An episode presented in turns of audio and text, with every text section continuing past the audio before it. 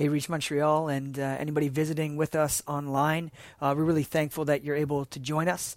Uh, I just want to, before we jump into this week's teaching, uh, draw your attention to just a couple things um, about this online church platform. Uh, if you look above or to the right, uh, there will be a panel of links that help you connect with us at Reach Montreal. it'll provide our website access to YouTube, Facebook, uh, online giving, uh, and any other contact information that you'd like to connect with us during this season. Uh, and for all of you who call Reach Montreal home, uh, just to give you a heads up of some of the things to expect in the coming weeks, uh, we are going to be looking at rolling out some teaching uh, for DNA groups and how to kind of really help uh, you as a church continue to connect, especially during this season. Uh, we are going to be touching base with those of you who are coming through our membership process um, and also just coming to the end of our fiscal year as a church and looking at our budget for next year. Um, so just stay tuned. Keep your eyes open for those things as we uh, continue to just try to stay connected um, during this season as we really just weather the storm and go through coronavirus uh, isolation together as a church. Today, though, we want to start a new series. Uh, we want to get into this teaching series that is going to take us through the letter of First Peter, and the series is called "Hope for Exiles: Words from First Peter." And the reason why we're doing this, we, this wasn't planned until, well, all of our plans got changed. Um, but we're going to be walking through this letter because I do believe, as I've wrestled with this text and I've sat with this, this is a letter that has some very important and very relevant words to speak to you and I uh, in this strange time in this strange cultural moment, but also in this strange season of social distancing and isolation. Uh, so, as we jump in, let me pray for us. Father, we thank you that uh, we even have the privilege to do this, that we can gather like this, that we can use technology and digital platforms to still stay connected in a way that's meaningful. I pray for uh, us that this is this is just hard. Um, I just pray for each one that is just um, you know tuning in and, and still leaning in to what we're doing as a church, and that you just encourage them. I pray especially you would use this new series, that you would use your word, oh God, to to speak hope, to to a strange moment, into strange situations, and to to things that, that we can't quite get a grapple on and, and know about. That you would just bring certainty and trust in you through that. Uh, we ask that you would do it for your fame, for your glory, and in the name of Jesus. Amen. So, in a day when here we are being told to stay at home, um, thoughts of home and feelings about home might seem a little bit different. Um, when stay at home is being enforced, it kind of changes how we feel about home, right? Uh, usually, home kind of brings out feelings of, of rest, of comfort, of, of familiarity, uh, there's kind of like the motif of, of being home, of home, sweet home. There's something intangible almost about being home. But today, because we're, we're forced to be home, we're, we're pushed into our homes, uh, it may bring up feelings for you of, of restlessness or, or fatigue or anxiety as we work from home, as we eat at home, as we uh, have limitations on our travel and our, and our socializing. It may bring out different feelings of home. Uh, but home, being home, and, and homesickness is, is a nostalgic thing usually when we speak about it. Uh, this is especially true for anyone who's experienced immigration or especially refugees who have experienced being forced from their home. Uh, the reality that you are not, you know, from here. Where did you come from? It forces you into a, a strange, uh, an unknown, and, and foreign place. It's a dislocation of, of who you are. It's a displacement or a feeling of otherness that comes up. And for me, as I kind of look around and I, I just kind of feel this cultural moment, I, I tend to think in movies.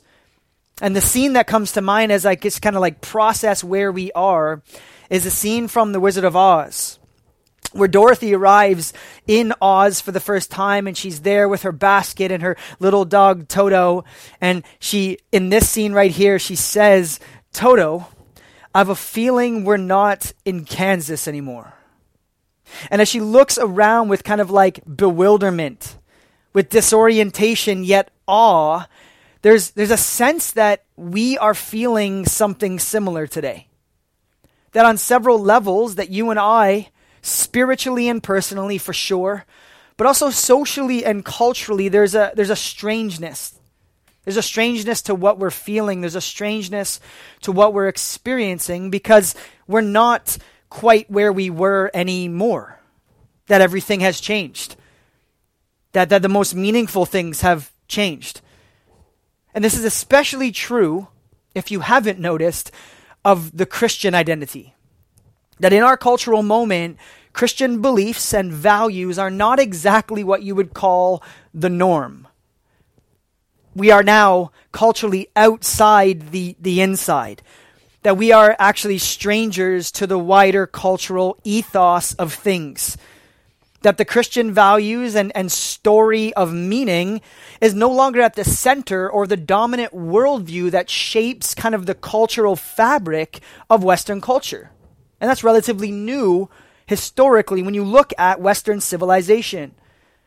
But today, the Christian sex ethic or the view of money and material things and possessions, or the views on morality and, and education, or the view of personhood and our body, all of those things that have shaped the moral fabric of Western society are becoming less and less central. And this change, this, this strangeness, this feeling of showing up in Oz and knowing that we're not quite where we were is impacting our churches. It's impacting our churches greatly. I, I regularly share stats with us that 90% of churches in North America in the Western kind of context are declining or growing slower than the rate of their communities. In North America alone, we're seeing between six and 8,000 churches close their doors every year never to be reopened, never to be revitalized or replanted, but just, just closed. And here in Canada, we feel this too.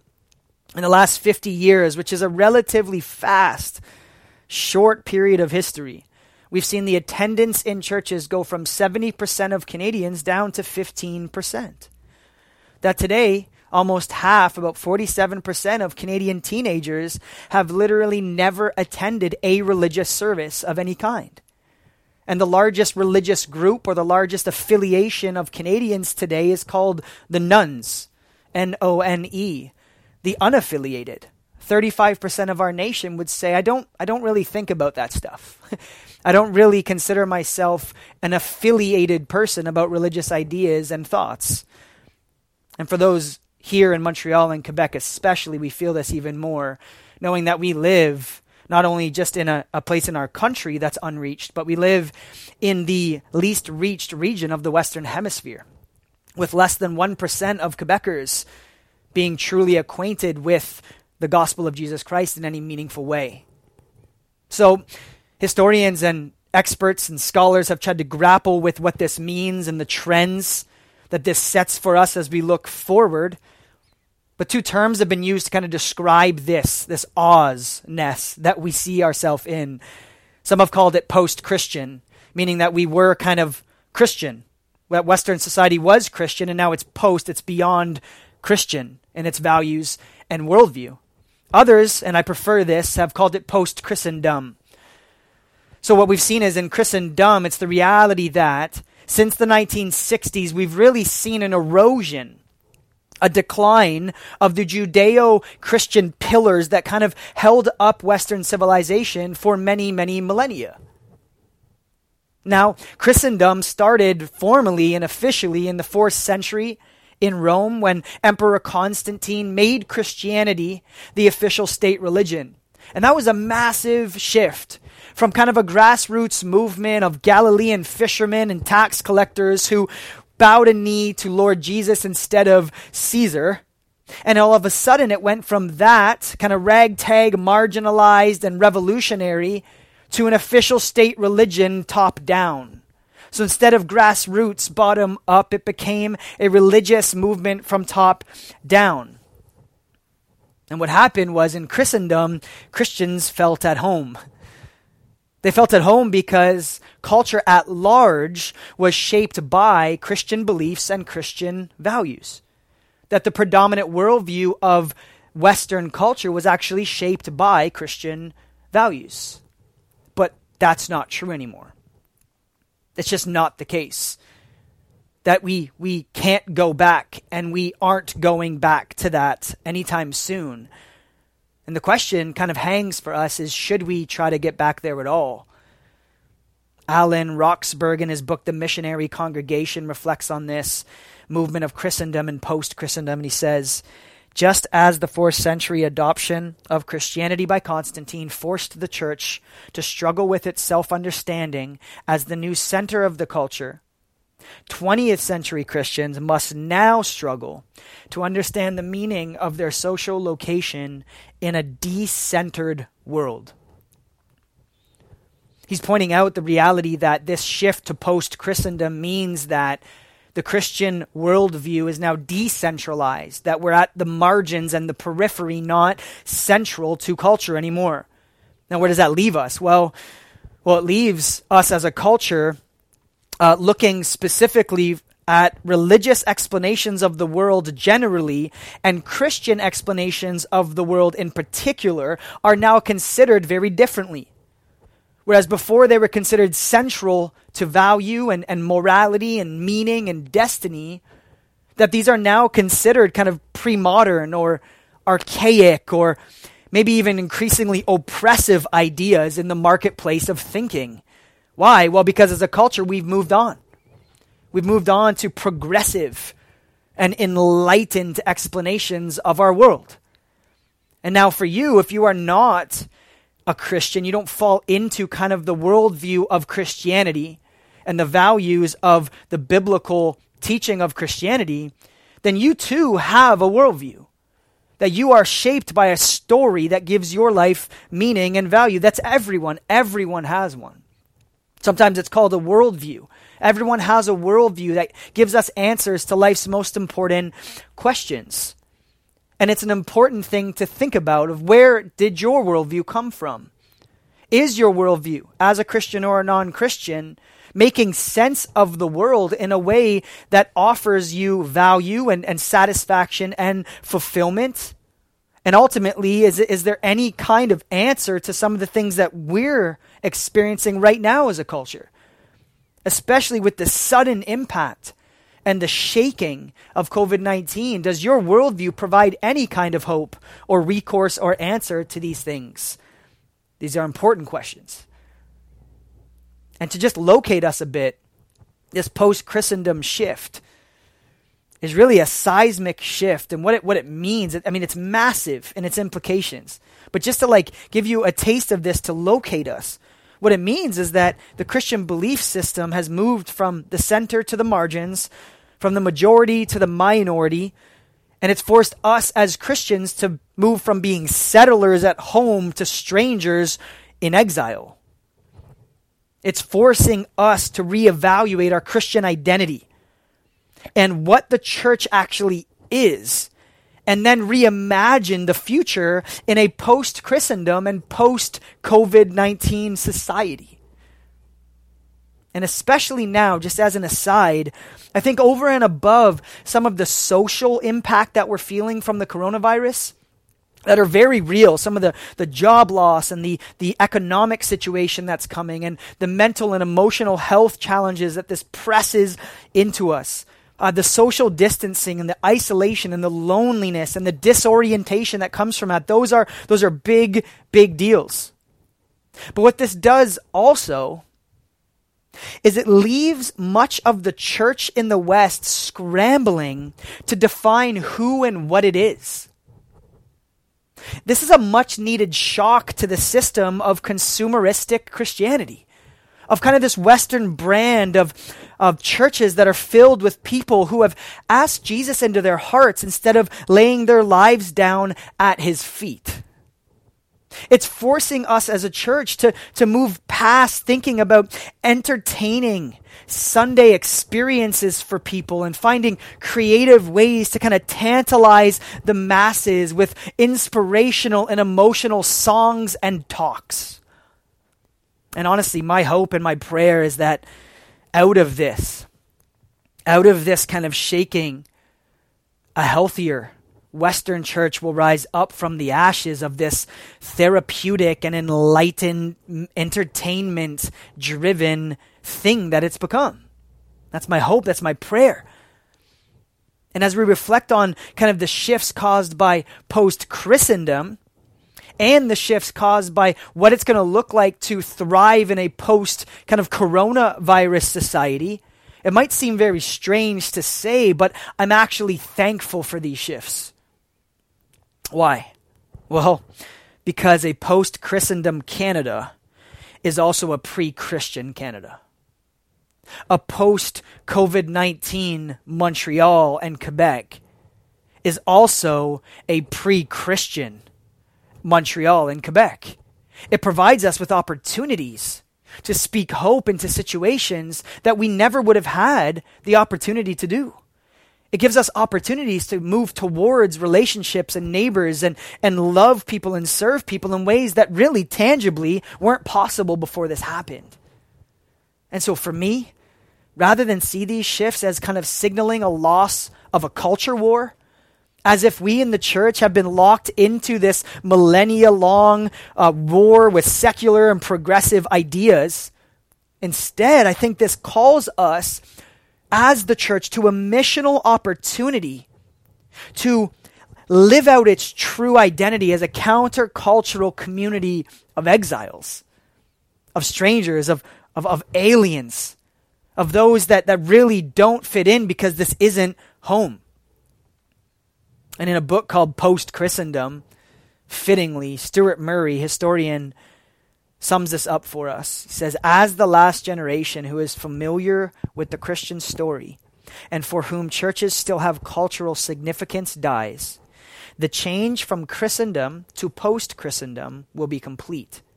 Then, for the first time in many centuries, Christians in Western culture will be able to tell the Christian story to people for whom it is entirely unknown. A challenging scenario, but full of opportunities we have not had for generations. So, Christians, the church, you and me, it's vital to realize that this, this is our future. That, that we cannot go back and we should not want to that post Christendom and post coronavirus society is our future. That now we have an opportunity to strive not to get back to normal, but to actually reach forward to a new normal that looks to define what the church is and, and what the church does according to Jesus' call.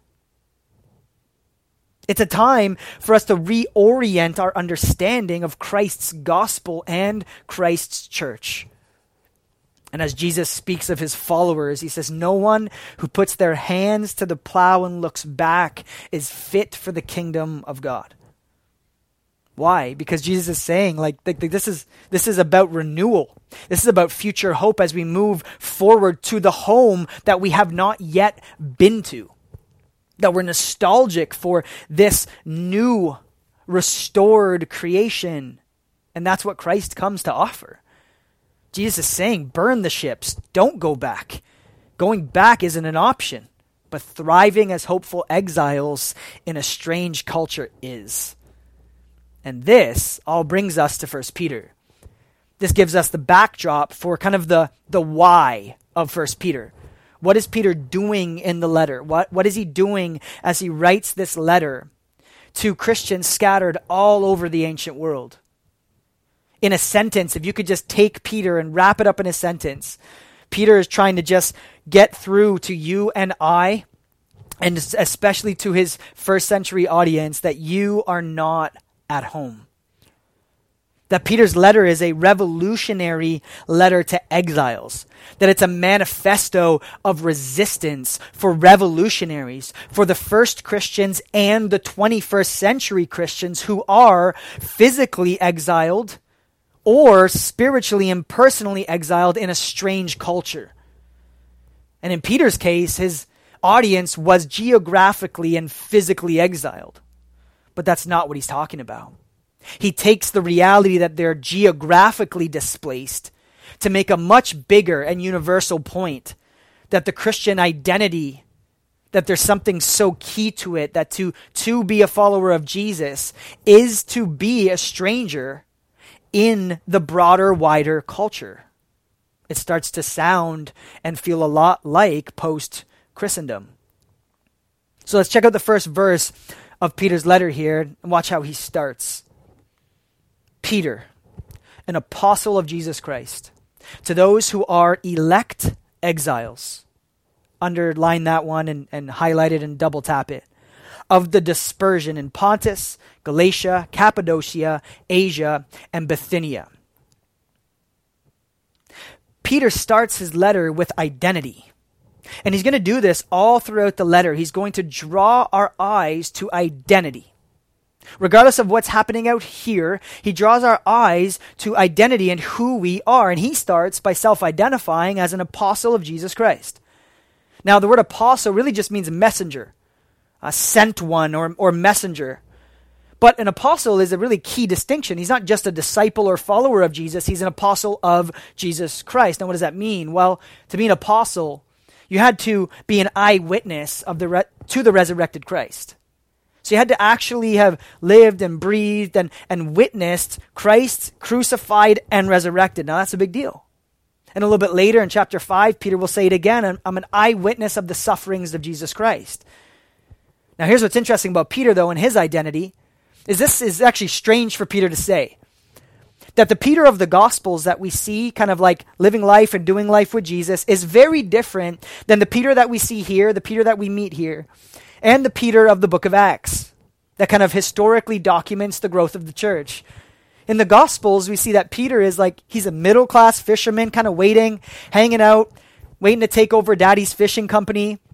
And then he kind of like, okay, I'll follow Jesus. He's my rabbi. I'll follow him. And then all throughout the Gospels, Peter is kind of a self assured loudmouth. He's often challenging and even correcting Jesus. Uh, Jesus calls him Satan at one point. Not a good day for Peter at all. And Peter ultimately abandons Christ at, his bi- at the time of his greatest need on the eve of his crucifixion. And by peer pressure from a teenage girl, three times just says, I, I have no idea who you're talking about. I never knew that Jesus. Until the book of Acts. And we see a very different Peter. We see a Peter who, yes, was an apostle, but now Peter has experienced the risen Christ. That he is full of the Holy Spirit, that he preaches arguably one of the best sermons ever. 3,000 people in that moment bow a knee to Jesus. And two years after he pens this amazing letter, he is actually martyred for the name of Christ. This is a very different Peter. The identity of Peter experiences a very significant shift from kind of just follower of Jesus, fisherman who now I'm just hanging out with Jesus. And then, yeah, well, when it's inconvenient, I'm not really affiliated or associated with Jesus. To someone who encounters the living hope of the resurrected Jesus and is never the same because of it. And we, over 2,000 years later, get to benefit from that from the penning of this letter. But Peter doesn't spend time on himself and his identity long before he turns the corner right away to speak to the church to remind his audience of their identity. And that's what's really key about the letter. And did you notice what he calls them? He calls them elect exiles. And put another way, he calls them chosen strangers. He calls them citizen aliens. Now, right away, you see the oxymoron of that, the irony of that, that you're either elect and chosen and privileged or you're in exile. that you're either chosen or you're a stranger, that you're either a citizen or you're not. You're an alien, you're a stranger, you're a foreigner. But he takes these two words and pulls them together to show us the tension of his entire letter, of his entire letter to the uh, first century audience the whole tension that he stresses here is how Christians are to live in this world while simultaneously living for another world. To be an elect exile is to know who you are, but to know where you are. And in the context of Peter, it's important to understand some of the history here. But for some of you who are not into history, uh, I don't want to bore you. But the context here, what Peter is doing, he's writing from Rome the Empire Rome around the 60s AD. And this letter isn't just written to one group or one church. It's a, a letter that's actually written to Jewish and Gentile Christians as a circular letter that would just be sent across churches everywhere. And that's why he names several places. But just to understand the context a little bit, this was right after Emperor Claudius actually forced Christians out of Rome for causing trouble. Why? Because of the uproar caused by them giving their allegiance to Lord Jesus and not Lord Caesar, not the emperor. That, that this has just happened. So he's speaking to Christians who have physically and geographically been displaced, been sent out from home. And he calls them elect exiles. Now, in Rome, citizenship was a big deal. It was a, a very high privilege and status. But it was only given to free individuals, those who were truly free. And it came with tons of perks uh, legal rights and property and protection of all kinds. And if you were not a Roman citizen living in Rome, it meant that your life was always at risk of being taken for whatever reason because you didn't enjoy the status of citizen. As a citizen, you could stand uh, for government election. You could participate in priesthoods of religious orders. You could own property. You could legally be married and legally divorce. You could pass on inheritance and land and property to your children. Citizen was a very, very high privilege in Rome. And there was only two ways to become a citizen. And I'm going to introduce this. I'm going to see it come out throughout the letter as we go through our study. But there's only two ways to become a citizen. The first was by birth. And you couldn't just have one parent, it actually had to be both parents. And you could be a Roman citizen by birth if both parents were Roman. Or the second option is that you were nationalized as a citizen. You could receive a new identity, new nationality, and a new home, but only by the emperor himself. And a little bit later, the, as Rome broke out into provinces, the governor was going to uh, c- took over that role, and he could give citizenship. And as Rome expanded to become the amazing empire that it did, this huge expanse of power, it would kind of conquer new land, make them provinces of Rome, and then they would allow aliens and foreigners to become citizens, and they'd call them uh, provinciales, but they'd be resident aliens by loyalty and service to the empire.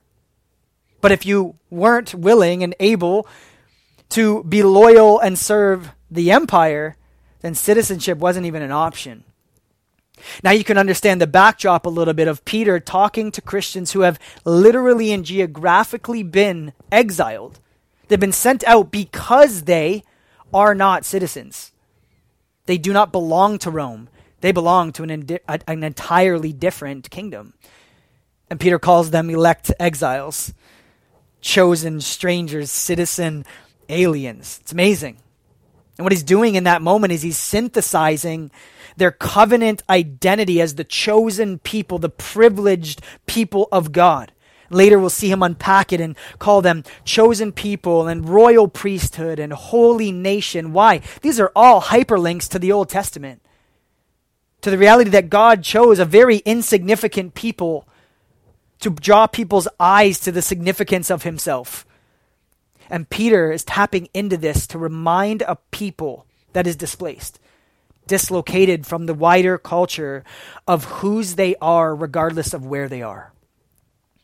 Peter calls them elect exiles to remind them of whose they are, regardless of where they are. Who they belong to, regardless of where they find themselves. And th- there is something so rich and so foundational about the Christian identity that allows every Christian of every time in, in history to thrive, not just survive, but thrive as strangers in a wider culture that doesn't believe what we believe, live how we live, and value what we value. And this is why the language, the biblical language and motif of exile, has really, for us in the West, for the first time, actually gained resonance and relevance. Because as our culture has leaned away from Christian beliefs and, and leaned away from the building blocks of the Christian worldview, now we're sensing a feeling of dislocation. You, you, you and I, as a follower of Jesus, we're, we're feeling a sense of otherness now for the first time in a very long time. And the challenge is that now we need to learn not just how to survive and just kind of like grin and bear it. It's like, oh, okay, well, Jesus, come back, but actually thrive as exiles. Actually live as agents of change and missionaries in strange places. Uh, Professor Lee Beach a professor at my university in, in Ontario. He wrote a book called Church in Exile Living in Hope After Christendom. So you can guess what he's, he's driving at. But here's how he sums this up. Listen to what he says. In the biblical perspective, the people of God are by nature exilic, they're exiles. The people of ancient Israel and early Christians were plunged into cultural situations where who they were and what they were called to was at odds, sometimes drastically so, with where they found themselves. What uh, Beach is pointing out here is that the identity that Peter is reminding his audience of, the recipients of his letter, is that their identity is not wrapped up in where they are. It's not even wrapped up in what's happening where they are. It's wrapped up in something entirely different. That they are not to settle in that they are not to look for home here. Now, the theme of exile and this key motif, we miss it because we haven't needed to see it. but almost every single book from Genesis to Malachi in the Old Testament is absolutely drenched with this trope and motif of exile. Uh, one scholar has called exile the foundational meta narrative of the Old Testament, meaning it's the thesis of the entire Old Testament. And it's threaded through every book in the Old Testament. From the exile in the garden of our first parents from Eden as they get sent out from their home, to the wanderings of Cain in exile, to the call of the stranger, the foreigner himself, Abraham, to leave his home, uh, to Jacob who goes into exile to flee Esau, to Joseph, who is exiled as a slave in Egypt and never gets to return home, to Israel's national slavery and exile in Egypt, and then to the constant threat throughout the middle part of the Old Testament of, of enemies throughout the northern kingdom and the southern kingdom of Israel, to the conquest of Assyrian, Babylonians, Persians, the Greeks, and the Romans. I mean, the entire Old Testament is drenched in how to thrive as exiles in strange places. But the key shift in the Bible that sometimes we can miss is that exile isn't simply an experience of national Israel. It's not just an experience historically that's interesting that we can look at in the Old Testament. That exile is actually the universal experience of all humanity. That the first exile from the garden, the first exile of our first home, fully present with God, that since that first exile that you and I as human beings have experienced this this again soul level longing for home. This feeling of lostness, of trying to find our true self. A feeling of displacement, a, a feeling of restlessness, a feeling of, I just want to get home. It's a feeling of being homesick for somewhere that we haven't quite been yet. And C.S. Lewis very famously said if we find in ourselves a desire that nothing in this world can satisfy, the most probable explanation is that we were made for an another, another world. I think he's right. That this kind of homesickness of the soul is not just merely a a materialistic need that we can kind of slap a band-aid on with, with consumerism and, and binging and shopping and, and, and romancing. Like it just it's just it doesn't do it. I think my favorite modern author to pick this up and develop it in such a great way is James K. A. Smith in his book about St. Augustine. He, he calls this thing, he calls it a not at homeness. And here's what he says listen to how he captures this. If there's a map inscribed in the human heart that shows where home is, the fact that we haven't yet arrived doesn't make it fiction. It might just mean there's a way we haven't tried. Not at homeness is when we've fooled ourselves into thinking that we're at home with distraction, tricked ourselves into feeling settled only because we've sold our home hunger for entertainments. A sense of not at homeness becomes a gift that creates an opening to once again face the question of who we are. Notice what Smith does is he takes this not at homeness, this homesickness, and he doesn't just say like, "Oh yeah, that that's kind of universal to us." What he does is he immediately turns the corner to identity. That you and I, we shouldn't ignore that. That we should actually embrace it as a gift, as an act of grace, because what it does is it draws our eyes to who we are. So for you, what is some of the not at homeness that you're experiencing now? What is kind of a feeling of displacement or, or exile that you're feeling now? Especially because of some of the changes, the drastic changes of, of the coronavirus. What losses have you experienced in, in the last few weeks? How are you feeling dislocated or, or displaced? What are some of the broken relationships that you've had a minute to slow down and, and think about, maybe for the first time in a long time? What is that nag of, of hopelessness or despair or lostness or unsettledness that you're feeling in this season? What about health and sickness or, or mental and emotional health and sickness? How have you found yourself self medicating or, or using things for kind of escapism to, to move towards finding your true self? Those are so important to slow down, not to just kind of drown it out with the next thing, the next relationship, the next job, the next fill in the blank, but to slow down and understand that that not at homeness might be the greatest gift to you to actually discover who you really are. And God allows that to just kind of like hang, hang in our heart and hang in our soul so that we understand that something went wrong. That when we left home with Him, that all we're going to do is we're going to run around elsewhere looking to other things that ultimately will not do what only He can.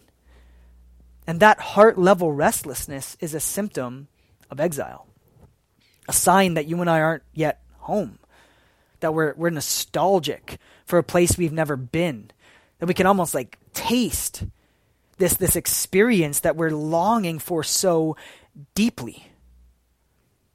And today, as the feeling of, of otherness, of kind of being outsiders grows, let me just encourage you to lean into some of the questions that come out of a feeling of exile. That you are a pilgrim on a journey, not just to kind of like settle down and live a good life, but that you were made for so much more than that. That the God who created you and me actually created us with this this this gap in our heart this sense of exile because he's the only one that can fill it and bring us home. And the second thing Peter does here after kind of stressing the identity which we'll unpack throughout this series more is uses a key word if you caught it dispersion that's not usually a word that you use right but dispersed kind of the idea of being scattered or distributed or sowing a seed. The Greek word means exactly that. It's diaspora. It's the combination of two Greek words. And it means to, to sow seed, to distribute. It, it to be a diasporic community, to live in the diaspora, is to be a community with a shared identity over and against the dominant cultural identity. It's quite a, a jarring term. It's kind of a shocking term. And Peter identifies his Christian readers as exiles first, but then he locates them in the dispersion. He locates them in the diaspora. Why? To tell them how to live. To live in the diaspora isn't to just identify that you're in exile and then long for a way to get back but it actually, to identify the fact that you are in the diaspora, is to say we're not going back and we can't. So we need to move forward. Walter Brueggemann possibly the Old Testament scholar who's done more work on exile than any other, sums up the, the difference here between just exile and then diaspora. Listen what he says. Diaspora is a practice of life and faith among those who are far from home, who settle in new contexts that context that become home, with no serious expectation of ever returning home or returning to an old normalcy. He continues Exile might be the hope of recovery for the way that the church used to be, applying it to you and I now. Whereas diaspora is a recognition that there will not be any return home and there will not be a recovery of any old normalcy. By p- using that word, diaspora, dispersion, what Peter is doing is he's actually assuming the prophetic voice in the truest sense of the Old Testament prophet. Now, I know sometimes you hear the word prophet and you think of, you know, very strange things or, you know, very transcendental experiences and oracles from the Lord. But really, in the Old Testament prophetic office, what prophets did more than anything is that they spoke for God and about God when people were separated from God. And almost every prophetic book in the Old Testament was written either during an exile or after one, or pre exile and warning of one to come. That's what the prophetic message did. So the prophetic message summed up in the Old Testament is you are not at home. And Peter assumes this prophetic voice to say you are not at home. Don't settle in. Don't forget that you don't belong here. This isn't home. That's what he's saying. See, you see, while in exile, when we are in exile, it's so easy to look for comfort objects and immediate gratification and false narratives and objects of hope and joy and satisfaction and forget who God is and lose hope in his promises and in his goodness. And Peter is reminding people that are in very hard times and we're going to unpack this more about suffering and joy and what Peter does with that. But he's reminding people in the midst of hardship not to just settle for other objects, for other things to comfort them and to, to satisfy them, but to continue to look forward because you're in the diaspora. Don't settle. You're not home. And Peter follows this up in the second verse, and this is this is as far as we're going to get this week.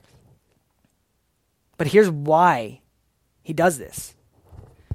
Peter, an apostle of Jesus Christ, his identity, to those who are elect exile, exiles, their identity, says this according to the foreknowledge of God the Father, in the sanctification of the Spirit, for obedience to Jesus Christ by the sprinkling with his blood, may grace and peace be multiplied to you.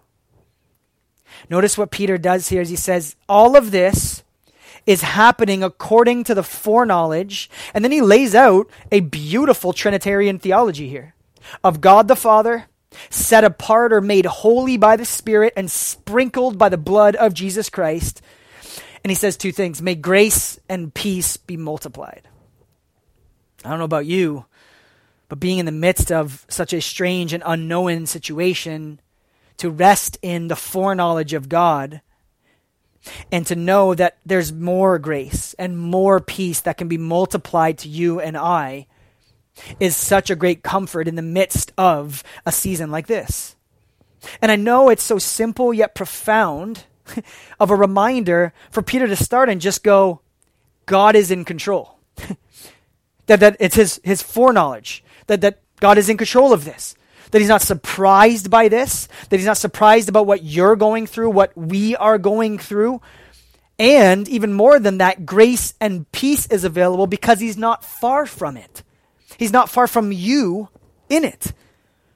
And just hear me, wherever you kind of land on like predestination and foreknowledge, don't, don't let that get you hung up on foreknowledge, the foreknowledge of God just kind of being an intellectual or theological idea to, to ponder. This, the foreknowledge of God is not that. The foreknowledge of God is actually a posture of submission. It's a posture of, of, of rest. Why? Because if God is in control, you and I are not. And that's good news. That so much of our life and so much of our society spends their time and energy just grasping for control. And then something like the coronavirus can come around and literally tear all semblance of control that we thought we have out from under our fingers. But for the Christian identity, God is in control. that, that, that the foreknowledge of God the Father, set apart by the Spirit and sprinkled by the blood of Jesus Christ, that that is our identity. P- Peter reminds his audience of this because we need reminding of it now. like he's reminding the first century church that God is in control and that this didn't catch him off guard because we also need to be reminded of this. And Dr. Beach continues in his book and he says this again in the Western church today. Much around us offers evidence that Jesus has lost in the war of the gods.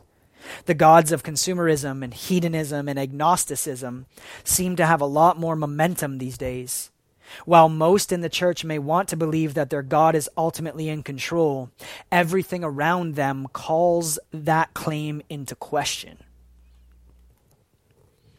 And Peter says this to resist exactly that.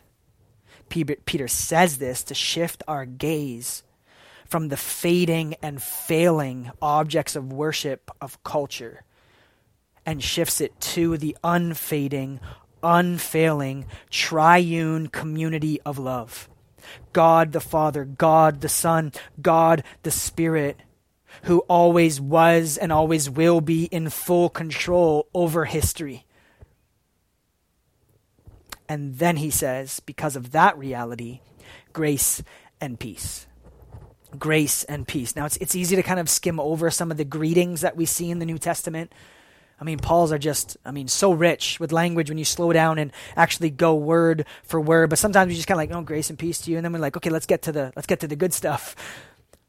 But Peter does this. He, he identifies himself and then he identifies the elect exiles and then he shifts their attention to the identity of God the Father, God the Son, and God the Holy Spirit. And then he says, because that's true, we get to experience grace and peace. That this is unique to the gospel. That the gospel is a good news announcement of the kingdom and that we are all welcomed home not by what we do or by our merit or by our good morality or just kind of being better than the other guy or the other girl, but that it's by grace. That grace is a gift given to you and I that takes orphans who are strangers and adopts them and brings them home. The gospel can be summarized not only just that Jesus saves sinners, amen, but that God the Father brings orphans home. That, that he sets slaves free, that, that all power, including death itself, is rendered powerless by the grace of God the Father revealed through Jesus Christ by the power of the Spirit. And Peter's a product of that. Peter has experienced that. Peter's identity has been changed by that. And the same invitation is offered to you and me. And a little bit later in chapter 5, I know we're kind of skipping to the end, but Peter says, after suffering a little while, the God of all grace, the God of all grace, who has called you to his eternal glory in Christ, he himself will restore, confirm, strengthen, and establish you. To him be the dominion forever and ever. Amen. Peter ends there because he's not just the God of some grace, he's the God of all grace. And notice that he says it's, it's the eternal glory in Christ. And that's our true home. That our, that our true home is not, not found in a person here. It's not found in a, in possessions. It's not found in an experience. It's not found in, in stuff here, but it's found in a person and it's found in Christ. He says it's in Christ's love, it's in Christ's power, it's in Christ's kingdom that we experience grace and ultimately peace. And that word peace in the Hebrew Bible is so significant because it, it means it means rest, but even more than that, it, it means order. that everything is where it's supposed to be. That your homesickness and not at homeness and mine is only going to be restored and healed and fixed and renewed when everything is fixed by shalom. And the New Testament and the gospel shows up and says that that peace is offered by the blood of Christ. That's what Peter says. and Jesus taught his disciples that if I don't wash you, you don't belong to me.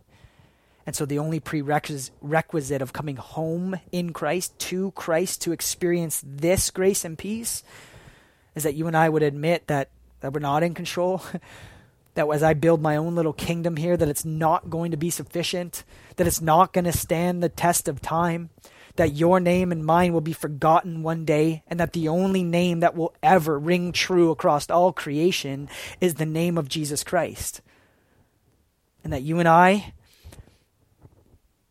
are invited to turn away from false homes, false hopes, looking to non gods and and false gods and fake gods and artificial gods that promise to bring us home but never will.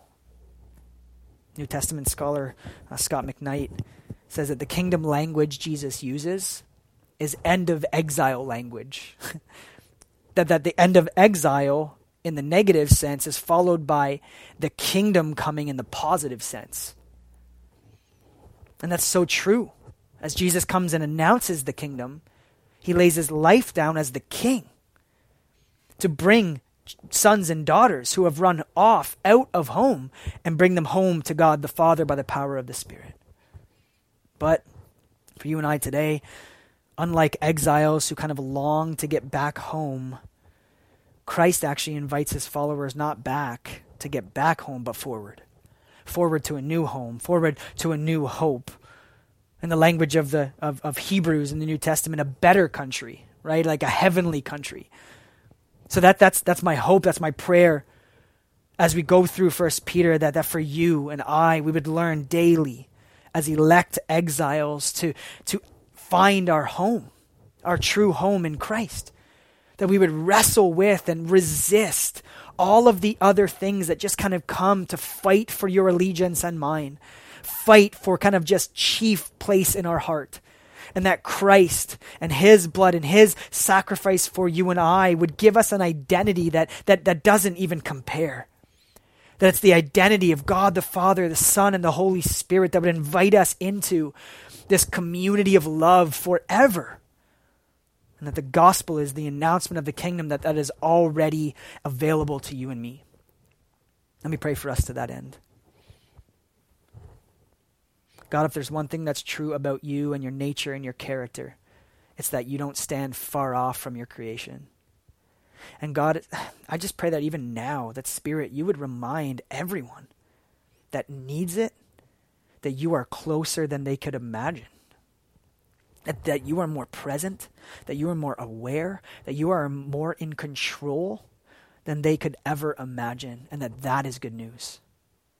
I pray that we would, again, just experience a true repentance and a submission in our heart, and that we would turn away from just false hopes, false homes, that we would understand an identity that is given to us despite us, not because of us, that we can't earn it, that this grace is free, but that the cost is high because of you and who you are and your life that was laid down for us.